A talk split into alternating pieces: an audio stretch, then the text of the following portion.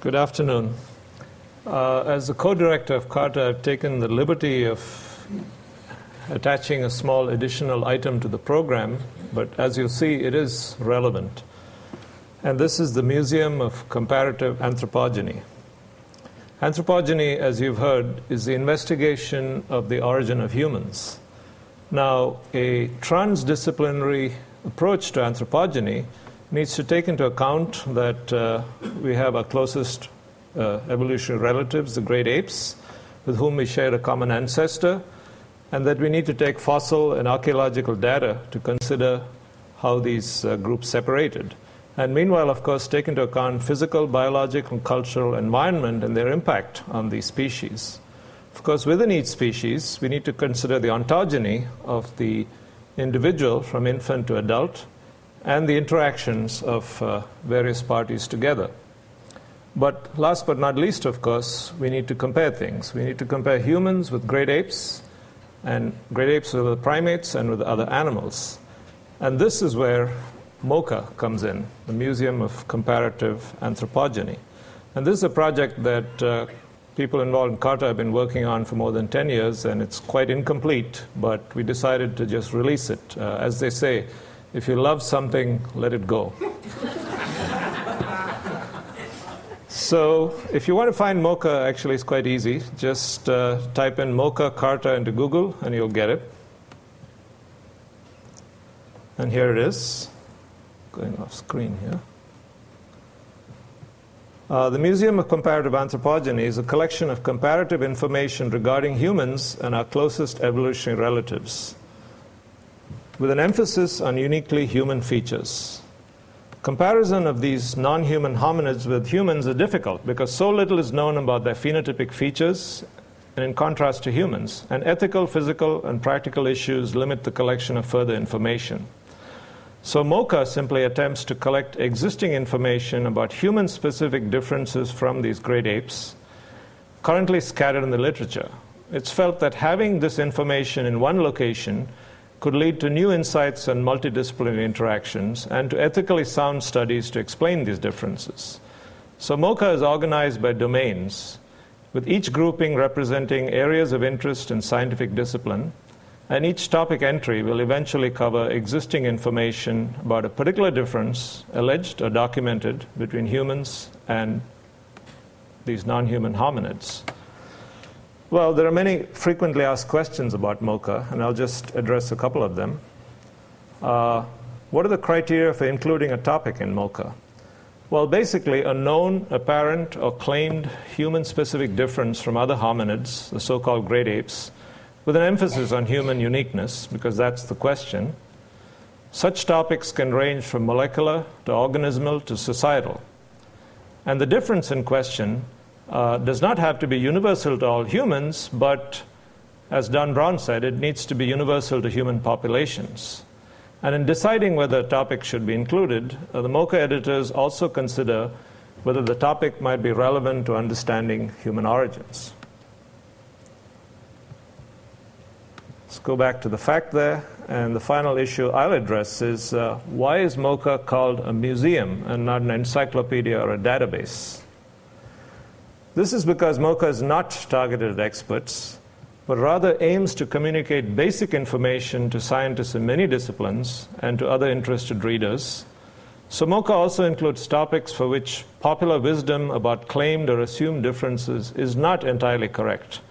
So, for all these reasons, MOCA is called a museum, and it's not an encyclopedia or database. So, like a museum, it is meant to be an inviting place for people to browse and think perhaps provoking further discussion or research or providing feedback. So, with that uh, very general introduction to MOCA, I'll invite uh, Pascal Gagneux to just give a small tour of just a couple of examples. Good afternoon. It's, it is my pleasure to give you a brief panoramic view of MOCA.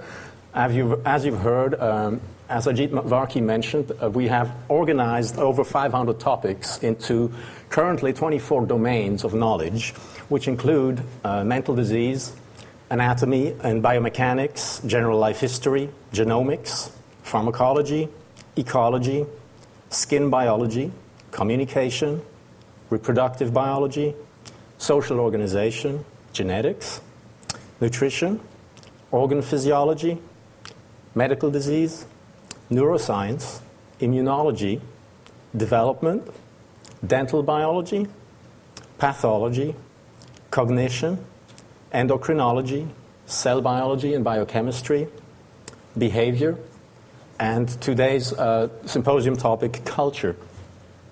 Let's go and visit uh, culture. So we return to the MOCA main site. We visit the domains. And we can choose the domain culture with a long list of topics that uh, uh, each topic representing a, a, um, a, confirmed or alleged difference of uh, unique human traits. Uh, it's about that time of the day, 5 o'clock ish. Let's go and visit cuisine.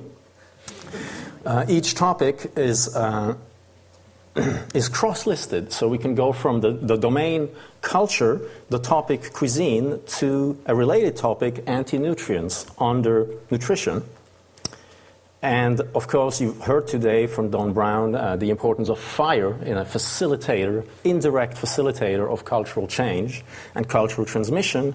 So, a lot of what humans do to get rid of anti nutrients has to do with cooking and changing, denaturing proteins, and so forth. That is done by the use of fire, which is cross listed here, and takes us back to the domain culture uh, here's the entry for fire. You'll notice two things. In this case, the uh, MOCA topic author is an anonymous author. And the other, other thing you may have noticed is that we have been using different fonts for these different topics. What is this about? We can go back to the MOCA frequently asked questions. First, let's address the three font system. The idea is to dramatically cut back on the, the need for qualifiers by using three fonts that indicate the level of certainty of each statement. In bold font, we have statements that are generally true based on current, current information. In, uh, in plain font, we have statements that are likely based on uh, available information. And in smaller courier font, we have explicit speculation. So, an example would be that we humans shared a common ancestor with chimpanzees and bonobos, who are our closest living relatives, this common ancestor li- likely existed six to seven million years ago. It is unclear, however, uh, whether the common ancestor was more similar to a chimpanzee or a bonobo or equally different from both, as uh, the recent description of uh, Ardipithecus ramidus tends to suggest.